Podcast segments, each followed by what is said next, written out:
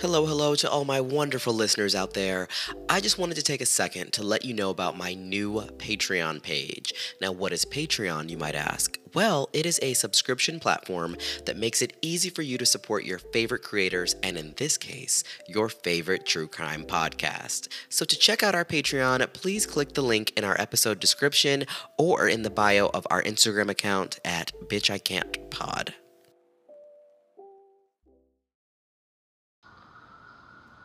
Caution this podcast contains adult language, sexual themes, and depictions of violence that some may find triggering. This podcast and its hosts are not responsible for the accuracy of the material presented, as it is strictly based on our own limited research and personal opinions. The information presented is not to be confused with actual investigative files pertaining to the cases or official court and or law enforcement records and transcripts.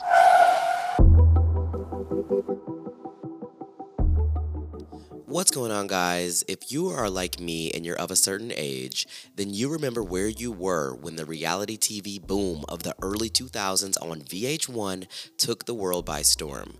Now, whether you watched Flavor of Love, Rock of Love, or my favorite, I Love New York. If you were anything like me, you were addicted to this tidal wave of trashy television.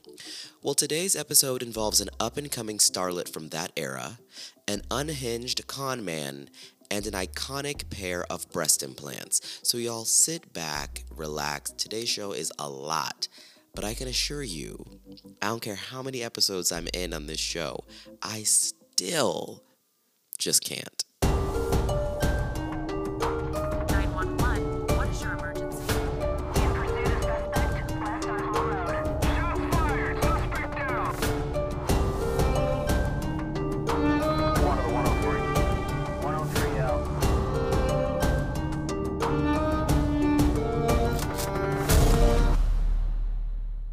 Right, guys, before we dive into today's episode, I want to shout out our first Patreon uh, subscriber. We have a Patreon follower, guys. Drew, thank you so much for supporting and um, for joining the Patreon.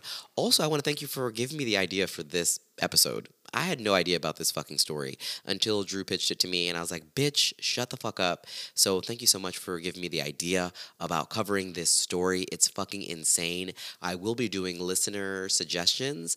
Um, this is our first listener suggestion. We have two more on the way. So, Drew, thank you for that, and thank you for being our first Patreon patron. Yes. All right, let's get into this shit. All right, guys, we are going to dive right on into this episode. So, it's early in the morning on August 15th, 2009, in the city of Buena Park in Orange County, California, when a man is engaging in his typical routine, perusing a dumpster to look for soda cans to turn in for cash. Sidebar My dad used to make us crush soda cans every fucking Saturday in the backyard. Saturday morning, he would go out and collect fucking cans in the 90s, and we would have to crush them in the backyard and bag them up so he could turn them in for money. He had us believing that he was making all this cash and like, this is how what's gonna pay for your school. And then I heard my mom arguing with him, and she was like, Ninja, you make like $4 off of all that shit those kids do out in the backyard. So, uh, part of my trauma, why I didn't drink soda can, soda out of the can for a number of years. But, anyways, I'll save that for my therapist. So this man is digging through this dumpster looking for cans. It's August 15th, 2009 in California. Now he's sifting through the garbage when something catches his eye. It's a suitcase. Well, this is where I made the assumption that this man could not have been black because we are not that curious. We're just not. Like he must have not heard what it did to the cat, curiosity. he decides like he wants to know what's in this heavy ass suitcase because he tried to move it and it was super heavy. So he's like, I want to go by by golly George, I want to look what's in there. Wow. So this is when he unzips this heavy suitcase and he is fucking mortified. Ruined his own life. It's like when you go through your, you know, significant other's phone, you can't be upset about what you find. I mean, you can, but like you did that to yourself, sir. So he traumatized his own his own self by unzipping this heavy suitcase. And what he sees stuffed and crushed inside this suitcase is a small, contorted, naked human corpse. Yes, he ruined his own fucking day for a soda can that he's to get no money off of, like 10 cents. Well, Mr. Curious George immediately calls the police, and the police rush to the scene to investigate. Now, while they initially thought the body belonged to a child, they quickly realized that it was that of a woman. They also realized that this body is missing two key body parts that would help assist in identifying who the body is. The woman's fingers and teeth are missing, and her face has been beaten beyond recognition. Now, she had also been strangled, they determined as well. It quickly becomes obvious to the authorities that this woman had been strategically mutilated to impede the identification process, and they came to the conclusion that she had died a couple hours before the body was found. Now, while conducting the autopsy, the examiner notices that the woman had breast implants. Well, because of these fake breasts, on August 18th, three days after her body was discovered, authorities were able to successfully ID this woman by looking up the serial numbers that were imprinted on her breast implants. Bruh, I did not know that was a thing. Like, I did not know that there were serial numbers on implants that you get, and they could use that to identify you. Now, the police, they have the name of the woman, and they're like, okay, we're going to reach out to her husband. They found out that her husband had reported her missing the same day her body was found. Now, the police are calling him to let him know that his wife is, you know, dead and that they found her body. And they also wanted to, you know, ultimately eliminate him as a suspect. But this fool is not picking up the phone. Now, when they finally get a hold of him, he says he had to go back to his hometown of Canada due to visa issues, but he's willing to cooperate with police in this investigation. All right, well, before we, you know, move forward with talking about her husband, I want to talk about the fucking woman. Like, who was this woman who was in the dumpster? Well, before her body was discovered in this goddamn dumpster, Jasmine Fiore was a vibrant young woman with her whole life ahead of her. When asked about her by an ABC News reporter, her childhood childhood friend said that Jasmine was just exciting.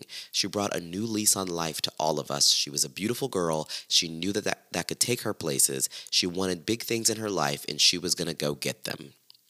Now, Jasmine Fiore was actually born Jasmine Lepore on February 18th, 1981, which makes her an Aquarius, uh, in the town of Bonny Doon in Santa Cruz County, California, which Bonny Doon is very fun to say. Now, um, she was an only child, and her father left her mom when she was around nine years old, so she was raised by a single mother, Lisa Lepore. In her youth, Jasmine enjoyed playing football and worked for a lo- local grocery store. She was just a spunky, everyday kid. Well, in 2003, at the age of 22, she moves to San Diego to get famous and get some titties. Well, that investment paid off, and the move, you know, it really did pay off because when she moved to Las Vegas in 2006, she became a swimsuit model and frequently worked as a body painted model at parties for entertainment. She appeared in shows and at Las Vegas casinos and acted in commercials for adult phone lines and bathing suits. Listen, I miss those adult phone lines. Like that was so funny. Like those commercials as a kid, they'd be like, mm, "Call us now. What are you waiting for? Like, call me." In the back of my mind, this is kind of a morbid thought. I mean, I, I was probably too young to be thinking this, but I was like, you know, I'd probably be good at that shit. And as I got older, I was like, you know, as a backup, like fallback side hustle, like I would be like I would kill. Like I would love to do that. But they don't they don't exist anymore because you have fucking OnlyFans. But I mean, I I don't know. There's something about the allure of just the voice. I mean, obviously I'm a fucking podcaster now, so I guess I kind of achieved it. But anyways, love a good adult phone line. Bring them back.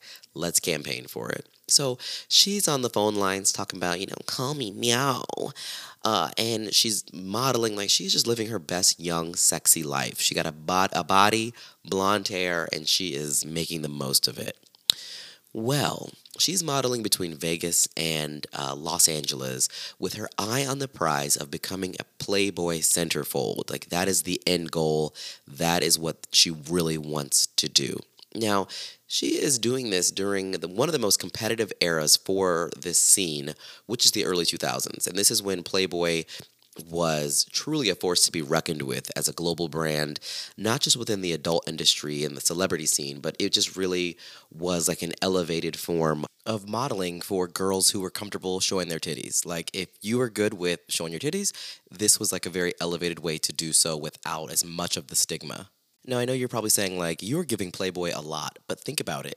This is when The Girls Next Door, that show, reality show featuring Hugh Hefner and his three girlfriends, was aired. It went for six seasons. They became instant celebrities from this. Um, there were actually two other girls, a set of twins, who replaced those girls next door. Um, and those twins were from my hometown, actually, which was kind of funny. They actually, I think they worked at Wing House or Hooters in Largo, Florida, where I'm from. Um, so, like, your life could change by being associated with Playboy during this time when it wasn't just this, you know, sex magazine, but it was also a launching pad for your personal brand as a reality TV personality or, you know, someone that's at the parties. Like, this is a way to really launch yourself as a brand. Well, once Jasmine became a spokesmodel for Playboy, which was a huge deal for her, uh, she was a natural and she was very successful, like instantly. Now, when she was at the height of her Playboy success and notoriety, one of her friends, who was also one of her bosses within the company, he pulled her aside and he said this in an interview. He pulled her aside and gave her this ominous ass warning. He told her to be very careful of who she met and who she decided to let in her life. Well, back to the body.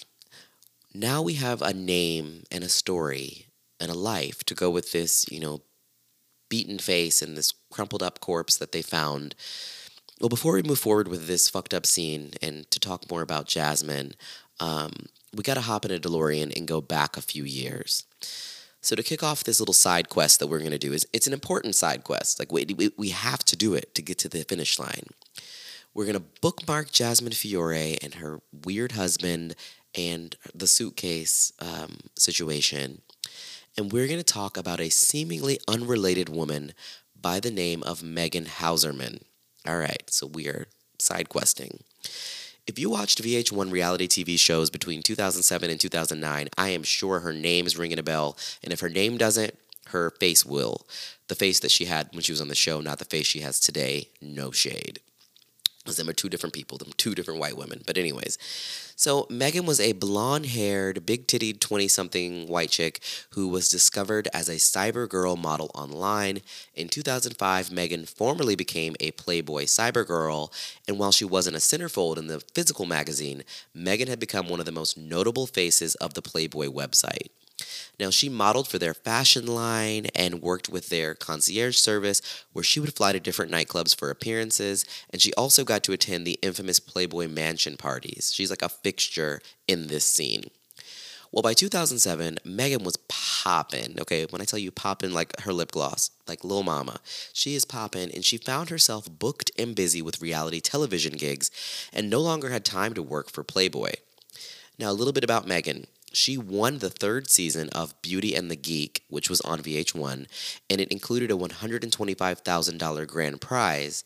And she ended up being one of the most sought after personalities during the VH1 reality TV show era, Supremacy, like during their whole time on top. This is when she moves on to the show that I know her from. And this is when she went on the second season of Rock of Love, where she competed for the heart and penis of former rock star Bret Michaels.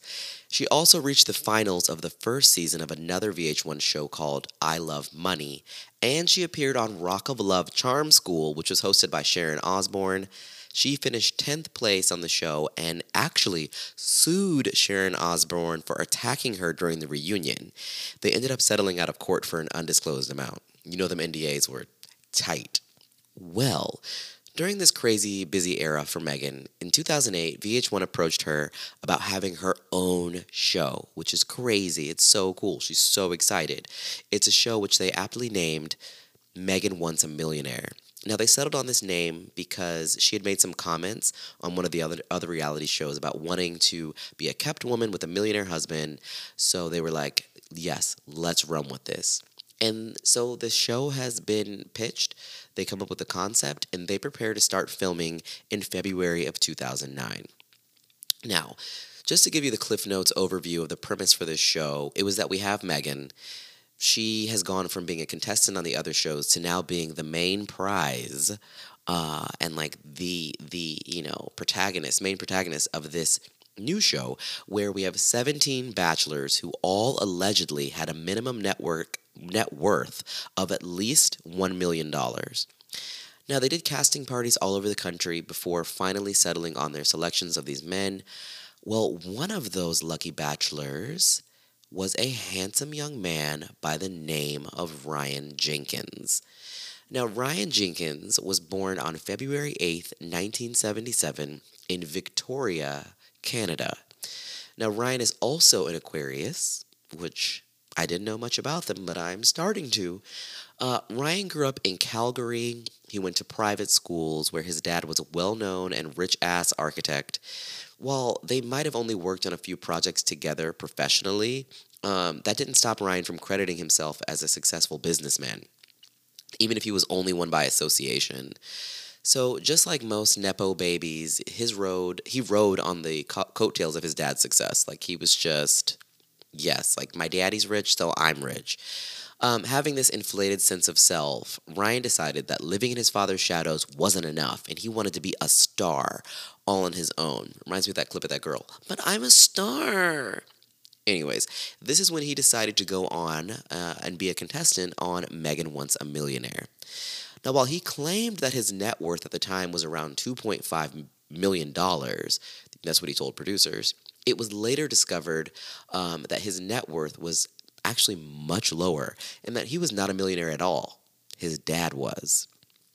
Now, when our girl Megan met Ryan, they had an instant connection, and she knew from the jump that he was her favorite of the contestants.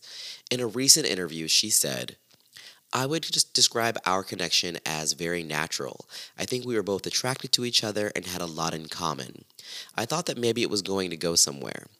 We had been talking to each other for about a month during filming. We would talk every night on the phone. He was writing me love letters and told me he was going to move to Cal- California from Canada to be with me. We were having a phone relationship outside of filming, which no one knew about. I had basically told him, I'm going to pick you. Now, on the show, you know, Ryan was very jealous and he would get very angry that Megan was flirting with and kissing the other guys, which it was literally the point of the show. And he was a little possessive during their conversations, but it didn't like alarm Megan. She was probably like, whatever, like, I'm into some toxic shit, like, whatever, this isn't that bad. Well, when the con- competition got down to the final three bachelors, Megan had decided that she was going to pick Ryan. And so she tells the producers this, and they're like, skirt, nah ho, that is not the plan. Megan would later say this was the first time she realized that the decision of who she was actually going to be with wasn't up to her at all, which is just reality TV for you. So the producers had already decided on a guy who they wanted to be the winner.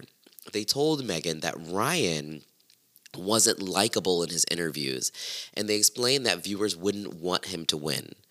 So then Megan's just like, okay, fine, like, I'm gonna do what I need to do. And she wanted to give Ryan a heads up because, you know, they had this whole side relationship going on. So she wanted to give him a heads up about his impending elimination, but she didn't have enough time. And she also didn't want to jeopardize the show and jeopardize that bag she was getting. So during his actual elimination, which is, you know, obviously televised or recorded for the show, Megan said that she was literally repeating what she was being told through a microphone in her ear, like word for word which is just crazy that none of this. I mean, listen, I know that reality TV is fake, but back then I thought everything was real, but mm, maybe not. So after the elimination, uh, Ryan started calling Megan repeatedly from the hotel. And she was getting ready for the finale of the show in Mexico, so she ignored his call uh, because you know she was with the producers and she didn't want them to know you know he was calling, and she just really was like she wanted to talk to him, but she's just like I can't talk right now. Well, two days later, he calls Megan again, and this time she picks up. And he proceeds to say, I have met the love of my life, and I'm married. Bruh. Yeah. Well, a few days after being eliminated from the show, Ryan had, had allegedly, you know, when he was on the mend, he was in a, was in a nightclub in Las Vegas, and this is where he met a girl who almost had the exact same birthday as him, and her name was Jasmine Fiore. Mm. They met and they hit it off on March 16th on the dance floor. And two days later, on March 18th, they were married in a little white chapel on the Vegas Strip. Well, naturally, Ryan presented himself as a millionaire who was going to be on TV because you have to keep in mind that the show has been filmed in its entirety. So now it's just waiting to air, basically. So there's a date scheduled for the show to air. So he's just like, baby, get, listen, like, I'm going to be on TV. Like, I was on this show. And Jasmine is like, oh shit, you know, all right, he cute and he rich and he's going to be on TV. So the two of them thought they were going to be this like little you know, kind of trashy power couple, you know, like I'm like, you know, this douche guy in Vegas who does reality TV. You're this Playboy model who, you know, you do your own thing and like, you know, we're notorious. So we're just going to be this baddie couple. Well, you know, obviously, I get the sense that they were both not really using each other, but they wanted stardom, and this marriage was going to make them a hot commodity. So almost immediately, no shit, they started having problems. Well, duh, bitch, you knew this man for 48 hours. Like, really? Jasmine quickly realizes that Ryan was broke and that he was full of promises that just fell through. He kept saying that his money was stuck in Canada. Yeah, his money was stuck in his dad's wallet. Duh. So now he's spending her money. And so she is like, uh uh this is not what I signed up for, sir. So it is becoming a fucking mess. Well, bitch, this is when the plot gets thicker than a snicker, y'all, because two weeks later, our girl, reality star Megan, receives a text message from Ryan, married Ryan, and it says, I got caught up after the show and made a hasty decision with the girl, as you know. But it's very obvious I'm not with my soulmate here. If you'd like to see if there could be something, we should talk. So Megan had a soft spot for him, so she agrees that they'll meet up when she has the time, and they are still what in communication during this time. Well, we're going to jump ahead a few months to June of 2009. This is when uh, Ryan and his wife Jasmine are at a party in Vegas. and they have been drinking, day drinking, which is the worst kind of drinking. It's the most fun kind, but it's like one of the messiest kind. Uh, and this is when they're super fucked up, and Jasmine starts making out with another guy. And Ryan snaps and punched Jasmine in the arm so hard that it knocks her in the pool. Um, and someone calls the police, and Ryan is arrested. Ryan spends a night in jail, and according to the Clark County, Nevada court records, Ryan was arrested with domestic, dom, oh, excuse me, with battery constituting domestic violence um, for hitting and grabbing Jasmine's arm. Well, the man Jasmine was kissing wasn't just any man. He was her ex fiance, Travis Heinrich, who was a millionaire real estate developer. Now, this guy Travis says that he witnessed them arguing, just going at it after, I guess, he'd been kissing, you know, Jasmine. And he said he witnessed Ryan hit her and knock her into the pool. He also said that um, shortly after this incident, Jasmine confided in him, telling him that she was in over her head with this marriage and that she wanted to get out of it, but she didn't know how. Well, this same month, in June of 2009, after the pool party incident, Ryan leaves Vegas and goes back to LA and calls, you know, and he meets up with Megan. So him and Megan link up. And she agrees to meet him for dinner. She said that he looked like he'd lost a ton of weight. He was pale, he was shaky, he was paranoid, he was just not himself. He was not the man that she, you know, quote unquote, fell in love with on this reality TV show. He told her that Jasmine was ruining his life and that he didn't want to leave her, but she was ruining his life. But he's like, I don't want her to leave me, but she's ruining my life, which I can't. Well, Megan decides that she wants to help him get out of this toxic ass relationship with Jasmine. So she pulls a few strings and she gets him casted on season three of VH1's reality show, I Love Money. Well, eventually Jasmine does find out about this meeting that the you know that he her husband has met up with Megan and she's not happy about it. So once again, Ryan and Jasmine are at odds. Things are starting to snowball out of control when it comes to just how toxic their relationship is getting. Well, by the next month in July of 2009, Ryan goes to Mexico to film season 3 of I Love Money, thanks to Megan.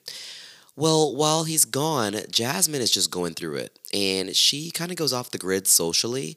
She dyes her hair from blonde to jet black, black, and she decides to kind of revamp her image. She's also actively trying to get their marriage annulled at this time. Now, when Ryan stepped foot onto the set of that show, he was determined, like next level obsessed, determined he was going to win this show. He was like, that $250,000 grand prize is mine. And he, in his mind, he, and what he told people was that that prize money was going to help him win his wife back. Now, according to his former castmates on that show, he appeared very jealous when he would talk to Jasmine on the phone. Whenever he would give her calls, he would be asking her a ton of questions like, Where have you been? Who have you been with, bitch? Like, what you're doing? And he was constantly trying to keep tabs on her. Well, on July 27th, he sends an email to Jasmine begging her to just, let's start over. Take me, like, let's just, let's not divorce. Like, just, let's make this work. And she agrees to. Well, a little time goes on, and Jasmine and Ryan are on their fucked up red flag seesaw, just up and down. And the next month is August. You know, they decide to take a trip to San Diego for a poker tournament. So, according to the surveillance videos at the hotel they checked in at in San Diego, on August 13th, 2009, at 3:28 p.m., they arrive. You can see them unloading their luggage from Jasmine's car. And if you're paying attention to the footage, you will notice, and this is what the police noticed later, one of those suitcases is the same one they later found Jasmine's body in. But let's get back to the story. Well, at 6:25 p.m. that day, later that evening, they are seen leaving the hotel together to go to the tournament. Well, while she was at the tournament with Ryan, Jasmine is glued to her phone. She was texting a guy named Robert Hassman, who was another ex boyfriend and was another super wealthy, high end realtor in Vegas. So she texts Robert saying, Send a plane for me. Come get me. I'm coming back to Vegas to be with you and I'm done with Ryan. Well, an hour or so goes by, and Robert gets another text from Jasmine that led him to believe that Ryan had taken her phone, which he was known to do. The text simply said, Suck it. So, more than likely, Ryan had gone through her texts uh, to Robert and read through those and then replied with, you know, suck it, just to end their conversation. Well, according to witnesses at the tournament, they had a big argument and then they leave and they go to Ivy nightclub in San Diego around midnight. Well, they leave the Ivy an hour later around 1 a.m. to go pick up Jasmine's car at the poker tournament. And they hang out at the tournament when they got back there till around 2:30 a.m. And that is the last time anyone sees Jasmine again before she's stuffed in the fucking suitcase. Well, on the hotel surveillance cameras later that in the mor- the wee hours in the morning, you know, you can see Ryan by himself at four o'clock a.m. running to his room in what seems like a panic, like he is like freaked the fuck out and running to his room, to their room rather, but he's by himself. The footage never shows Jasmine ever entering the room again. Well, what's interesting is that there was a parking lot behind their room, which you could access through the room's patio. Now, investigators would later find slivers of Jasmine's hair and blood on the patio. So, since there's no surveillance on the patio, police are convinced that Ryan took her in through the patio and brought her inside. Now, according to witnesses in the hotel, around this time they heard them screaming. They heard screaming and arguing, which means Jasmine wasn't dead. But considering how badly her face was beaten when the police found her body, they're wondering if he hadn't beaten, beaten her already, and that's why he snuck her into the room rather than walking her through the front. Um, and that's why he was panicking, maybe because he'd already done some damage. You know, uh, what they don't know what state she was in when she entered the room because nobody saw her. Now, police concluded that he strangled her to death, more than likely, in the hotel room. They also think he took her into the bathtub when he cut off her fingers. And since they couldn't find those fingers, they think maybe he flushed them down the toilet. They believe that this is where he stuffed her into the suitcase and he took her out of the patio into the parking lot and put the suitcase into her car. Well, at 6:24 a.m., surveillance footage shows Ryan leaving the hotel through the actual, you know, front door of the hotel room, um, walking down the hallway with his clothes in his hands in stacks. They also noted that none of the luggage he came with when he ca- when he arrived um, was with him when he left, which this is why police are assuming he emptied the suitcase so he could put Jasmine in it, took it out of the patio, and then walked out of the front door with all of his clothes in his hands. Now, when police later checked his phone records, Ryan made a combined 30 phone calls and text messages between the hours of 9:30 a.m. and 5 p.m. on August 14th, which is the same morning they believe she was murdered. Now, via additional footage from freeway cams, the police watched Ryan drive up and down the freeway. They assume he was looking for a place to dump the body. So now we have the police who have this newly identified body. They have the body of Jasmine. We're going to go back to the dumpster where they have this body, but they aren't sure of how it came to be in this suitcase. Well, since her body was naked, naked, police do a rape kit. Now, via this kit, they discover DNA, semen to be exact. Now, when they run the DNA through their database, they find out that this semen belongs to a man who had just been released from prison named Michael Cardosi. Girl, clutch your fucking pearls because I can't. Now, when police go to check for, you know, where the, what's the correlation between this man and Jasmine? How do they know each other? They find out that this man is Jasmine's ex husband, who had just gotten out of prison on parole after a three year bid for drug trafficking. Bruh. Police were even more shocked to find out that Jasmine had gone to visit this man, her ex husband, just three days before she went back to San Diego with Ryan. Bruh. She went to go visit him to welcome him home from prison with open arms and apparently open legs. Listen, y'all, I can't. They even took photos together with him and his family, like after he got out of the prison. Like she's there with his family with open arms, meeting him there. Um, and then she went back to, I guess, wherever he was staying, his mother's house or wherever he was staying after he was released from prison. And they hooked up. According to Michael's mother, her ex husband's mother, Jasmine and Michael were ecstatic, ecstatic to see one another, and they had a two day reunion with each other, which is crazy. Now, you would think this would make Michael a suspect, but no. Thanks to his ankle monitor, police knew exactly where Michael had been, so there was no way that he murdered Jasmine and took her body to Orange County. So he is officially off the list, and the only suspect is is um, Ryan. Now, what's really crazy is that by August 16th, Michael was sent back to jail for violating the terms of his probation. I can't. So I just want to take a, a second to just point out like, Jasmine was doing it the utmost. If you start to really look at these details, like she had been in San Diego, which is like a two and a half hour drive from LA, like without traffic. And so you have her doing this drive. She's there, fucking on her ex husband who just got out of prison, went back to Los Angeles, and then came back to San Diego again with her husband. And while she's with her husband, she's texting her ex boyfriend saying, Send me a plane. I'm going to be with you and go to Vegas to live with you and start a new life and leave my husband. She's doing a lot. Like, whoa. And just to clarify, I'm not victim shaming and saying, oh, she had it coming. No, I'm not saying that, but I'm acknowledging the fact that, bruh, anyone can see, no matter how sad the, the end result of the case is, like, this is a lot. And if we're to look at this objectively, like, had it been anyone else doing this, if she hadn't gotten murdered, we'd be saying she did the most. So let me just clarify that before anybody comes for me. But anyway, okay, so we've got this international manhunt now for Ryan. Police announced that he is formally a suspect. And what's crazy about the timing of this announcement is that Megan Wants a Millionaire had only been on TV for three weeks. So, like, like I told you, they had filmed the whole show. Um, everyone went on about their business, and then they set the date for it to air, and it airs. And literally three weeks in, this announcement is made that one of the contestants is a fucking possibly a fucking murderer. So, huh.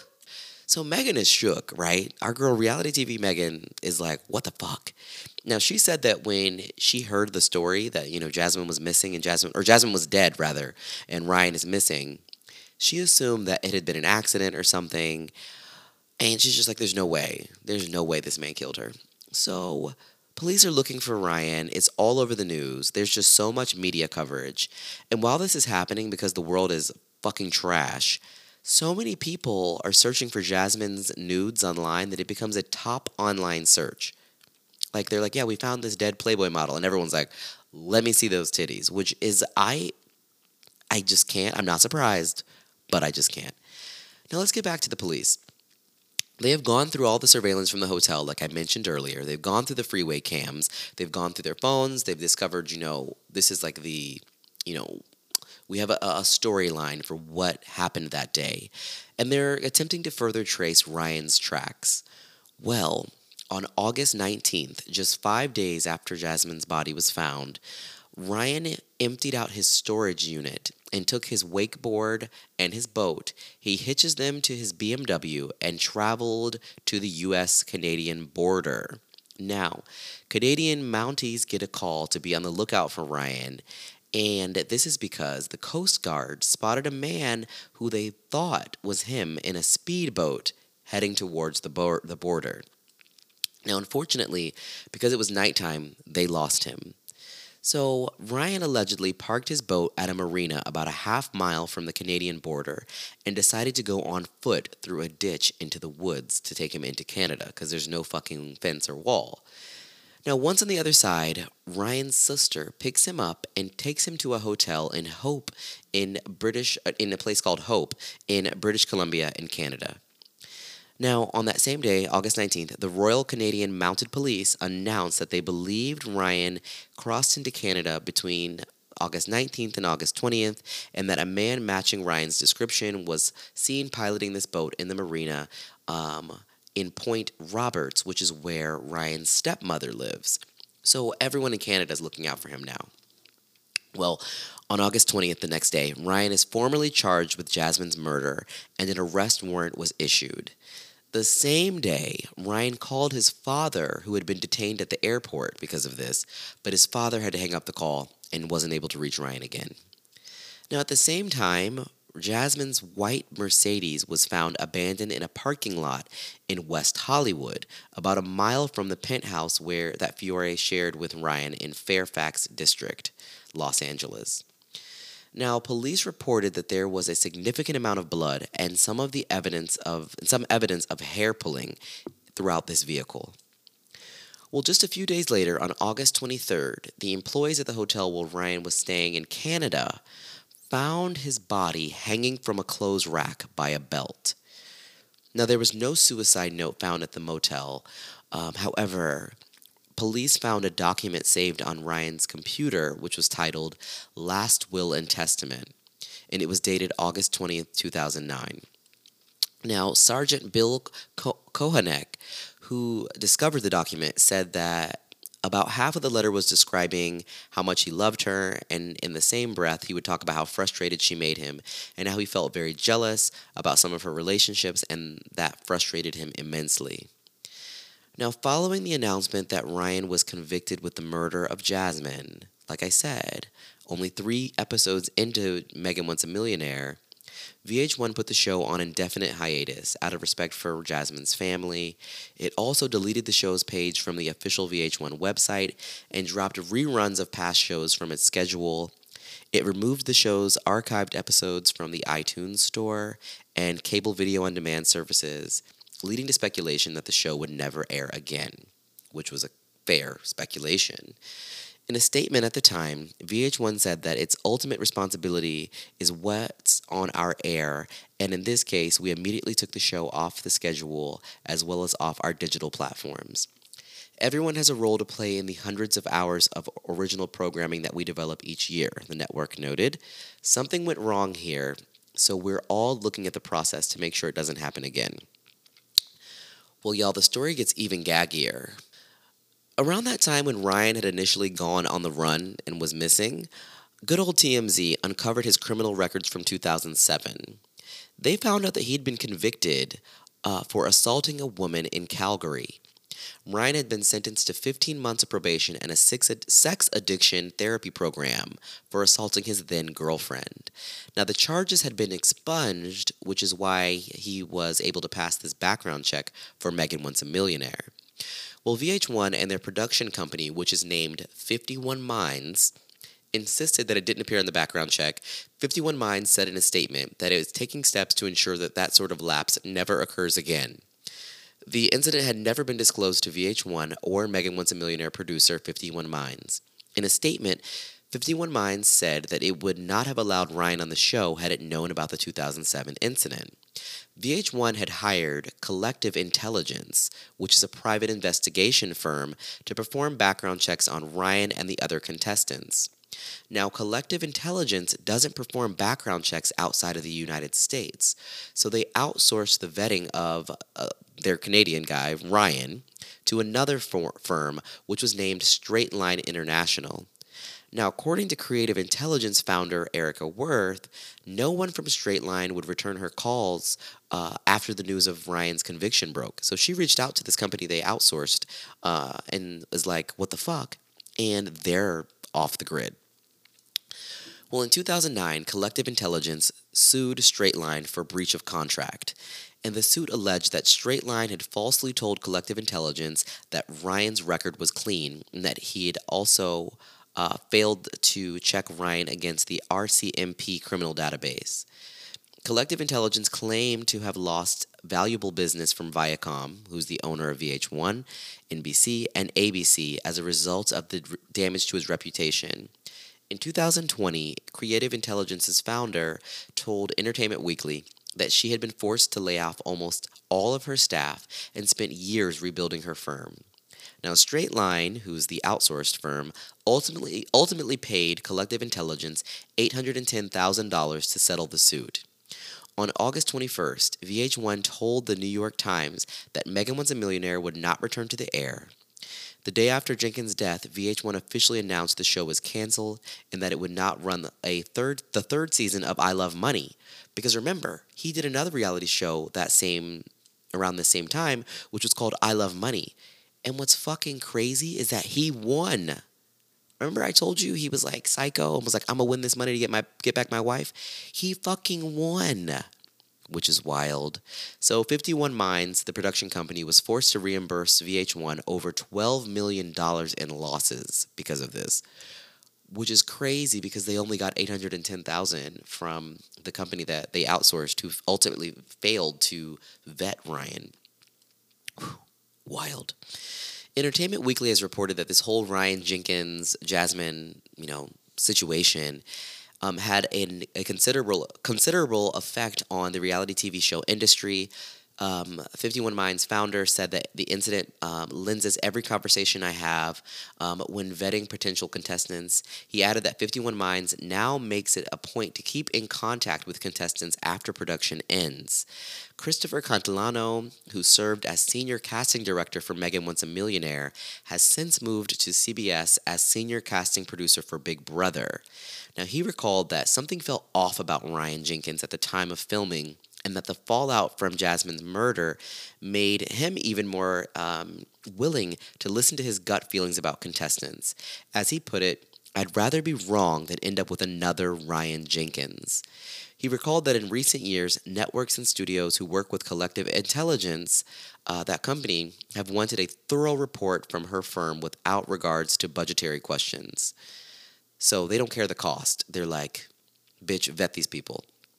Now, our girl Megan, she claims that her entire brand and career were ruined by this whole Ryan Jasmine murder situation, and that her association with Ryan was a stain that she could never actually like successfully wash out.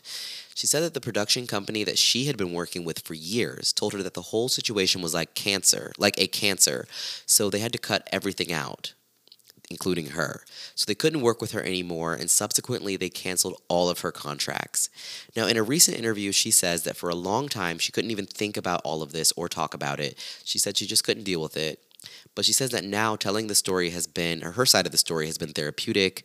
She said, I still do feel to this day that it could have been me. I feel like it was a very close call. I feel like I was interchangeable in his life with Jasmine, and that is very scary. So she feels like Ryan could have killed her, which very accurate. In October of 2009, Ryan's father hired a private investigator to prove that his son didn't commit the crime, which, girl, like, I, I'm sure it's heartbreaking for a family to have to go through this, but, like, bruh, Your son is the only suspect. So nothing came of this. So, yeah, guys, this shit is just fucking wild. I thank you guys for tuning into this crazy roller coaster of an episode. Um, please don't kill your wives. Please just don't be out here killing people. Like, let's just not and say we did. Um, there, if you want to research about more about this story, uh, it's everywhere. It's on Playboy Murders on HBO. It is on um, top, millions of podcasts have covered this. So, um, R.I.P. to our girl Jasmine and this whole Ryan situation. It's just it's just wild. But thanks for tuning in, y'all. Make sure that you are subscribed on uh, what is it? Apple Podcasts, on Spotify, on YouTube, on Amazon Music, on Audible. Any way that you want to listen to this show, feel free. Guys, we are now on TikTok. Listen, I am so excited about being on TikTok. I just got on TikTok. We have my content has been blowing up. I have some amazing followers on there. Um, I have someone named Savvy Richards. That's her TikTok name. We have been chatting it up. Love her. Not my not my brother's keeper is a great. It's actually a really funny true crime podcast. He and I we have been chatting back and forth. Um, Manic Muffin. We have been kikiing and just talking about everything that she's been listening to on the show. Um, also, um, one of my Instagram followers. We have been talking. Um, who is it? Who is it? What is her name? My Instagram follower, um, Mama Chimaru. We have been chatting it up as well. So thank you guys for all that you do and for all the support. And yeah, guys, thank you for tuning in. And we will talk soon. New episode will be out on be out on Thursday. We'll have another one on Monday as well. And before we go, I just want to wish a very happy birthday to Miss Lady Red, my favorite Virgo besides Beyonce, one of my favorite humans on this earth. You are just awesome. Thank you for tuning in. I cannot wait to see you soon. And now we'll end the show. All right. Bye.